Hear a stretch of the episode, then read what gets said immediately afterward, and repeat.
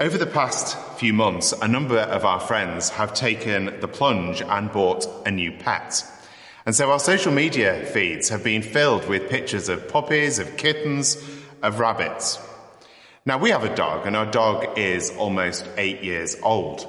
And so about eight years ago, we as a family had a very exciting day when we knew that we, that day, were going to pick up a new puppy. But as you get on the journey home with this little bundle of dog in the car, you start to realise that you've taken on a big responsibility. Because to be a responsible pet owner is not just a one-day activity, but it's something that carries on for many, many years afterwards. Now just hold that thought for a moment, we'll come back to that. Today, Resurrection Day. Three women, Mark tells us, Mary Magdalene, Mary the mother of James, and Salome are on the way to the tomb, where they expect to find Jesus' dead body. The events of the past few days have been incredibly traumatic, beyond traumatic. Just last Sunday in our church, we were celebrating Palm Sunday. We were remembering the shouts of Hosanna, the cries of the crowd saying, "Blessed is he who comes in the name of the Lord." Within the space of a few days, Jesus has been tried, crucified, he's died, and now he's been buried. Their hopes that here was the Messiah, God's chosen one, coming to free his people, coming to restore the kingdom of Israel, but they all seem to have evaporated. All the teaching that Jesus brought, the talk of the love of God, all the miracles of the past years. What was it all about? What was it all for? In life, sometimes traumatic events descend on us really quite quickly, and we, we can find ourselves in those points really clinging to the everyday to give ourselves that feeling that we still have some control over events, to create some kind of normality. Sometimes in those moments of trauma, it can actually feel too difficult to ask the big questions. These three women in verse one, they, they are doing what is very normal activity when somebody has died. They are going to anoint the body of Jesus with spices. And on the way, they're not having some sort of theological discussion. They're not talking about why Jesus died. They're just talking about something everyday and practical. Who's going to roll the stone away from the tomb? How are they going to get access to the body of Jesus? Now, Mary Magdalene was there, Mark tells us in chapter fifteen, when the stone was put in place. She knows exactly what the challenges are before her. All of these women, they were there when Jesus breathed his last. And so they're on the way to the tomb. They come with grief, but they also come with practical concerns. So as they come towards the tomb, they come towards really what is a place symbolic of the, the, the sort of the graveside, the place where so many human beings dread. Now, this year of pandemic has, amongst many things, brought into sharp focus our own fragility, the frailty of our human nature, and the value of human life.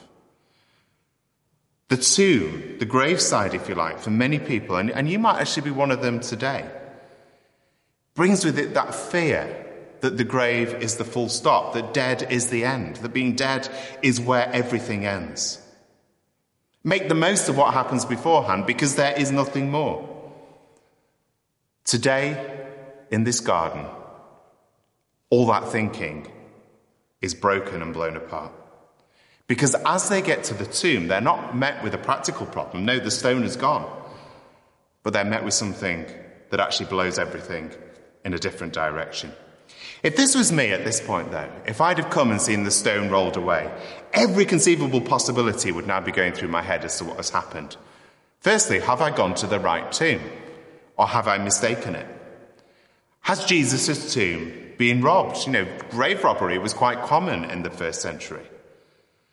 Have Jesus' enemies done something terrible to his body?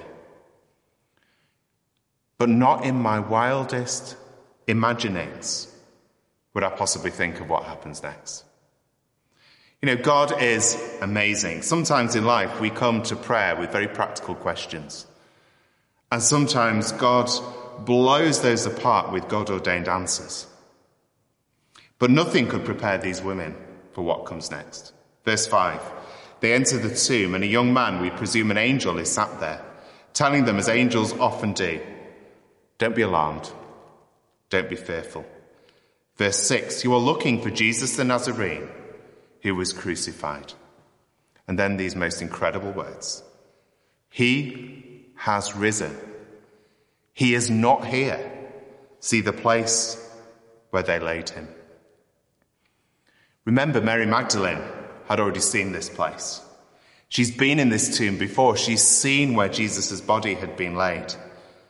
And now she sees evidence of resurrection. The resurrection of Jesus has always been and will always be an event that we can evidence in human history. Paul, the apostle, one of the great leaders of the early church, writes to a church in Greece in the city of Corinth a few decades later. And this is from First Corinthians fifteen, verses four to six. He writes this, he, that is Jesus, was raised on the third day according to the scriptures, and that he appeared to Cephas and then to the twelve. After that, he appeared to more than five hundred of the brothers and sisters at the same time, most of whom were living, though some have fallen asleep. And in those words, it's almost as if Paul is saying to the, these sort of skeptical Corinthians, you can check this out. You can still meet people who've encountered the risen Christ. So those words, he is not here. He has risen. If these words are true, which I believe they are, then this changes absolutely everything. If these words describe reality, which, praise God, you know, I believe these words do, then nothing will ever, ever be the same. So what did the woman do? Well, they are told to tell the disciples that Jesus is going ahead of them into Galilee. So in verse eight, trembling, bewildered, they leave the tomb, not saying anything to anybody because they were afraid. Now, if we read in the other Gospels, we can find out that actually what the, the angel says here will happen actually does happen. That Jesus goes ahead and that they encounter him in many different ways before his ascension. But where does this account leave us today? Back to the new pet for a moment. When our dog came home, nearly some eight years ago now, it led to a lot of changes in our life. Our life every day since then has had a slightly different, our dog's called Rosie, but Rosie and that narrative to it. In those early days, there was puppy training. I'm not sure how successful that was, but ever since then, there's been the daily dog walk. There's time spent with the dog. There's feeding the dog. There's a financial cost. There's trips to the vet. All that started with an excitement of one day some eight years ago has been a commitment to a journey that continues. You see, what starts on Easter Day is just the start of an amazing journey of faith with the risen Christ. It is not the end. It is only the beginning. So I want to encourage us to think about two things this morning from what happened on this first Easter Day. And the first thing is this, that we are encouraged to be people of hope. Because Jesus Christ has risen from the dead, we too can look forward to living in certain hope and living with Christ for eternity. Revelation one verse eighteen. Jesus says, I am the living one. I was dead and now look, I am alive forever and ever. And I hold the keys of death and Hades.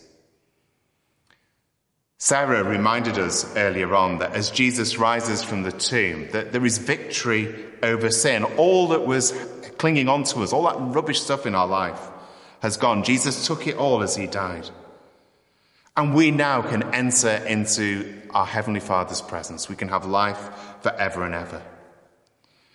Today, if we choose to make that step on that journey with Jesus, that becomes ours, that reality becomes ours.